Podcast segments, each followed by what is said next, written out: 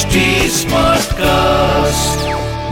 आप सुन रहे हैं एच डी स्मार्ट कास्ट और ये है fever FM production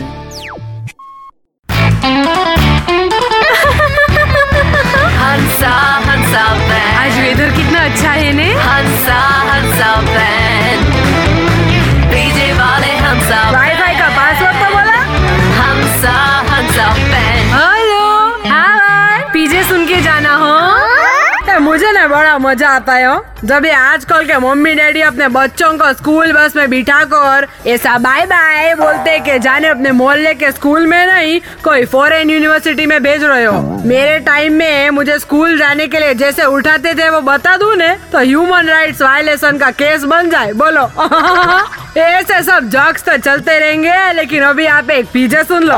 क्या चिंटू एक बार एग्ज़ाम हॉल में ऐसा चुपचाप बैठा था? तो मास्टर जी ने पूछा, क्या हुआ चिंटू? कुछ नहीं आ रहा क्या? तो चिंटू ने बोला, नहीं आ रहा सर कुछ नहीं आ रहा। तो मास्टर जी ने कहा, अरे, कुछ तो आ रहा होगा वो ही लिख दो। दो पाँच मिनट ऐसा सोचने के बाद चिंटू ने बोला कि, मास्टर जी, रोना में बॉडियों की मात्रा आती है कि छोटी? इसका मतलब चिंटू को रोना आ रहा था? ए हंसा बेन हंसा बेन के पीछे आपको हंसाएँगे हाँ से हाँ तक। आप सुन रहे हैं एच डी स्मार्ट कास्ट और ये था fever F production H smart Smartcast.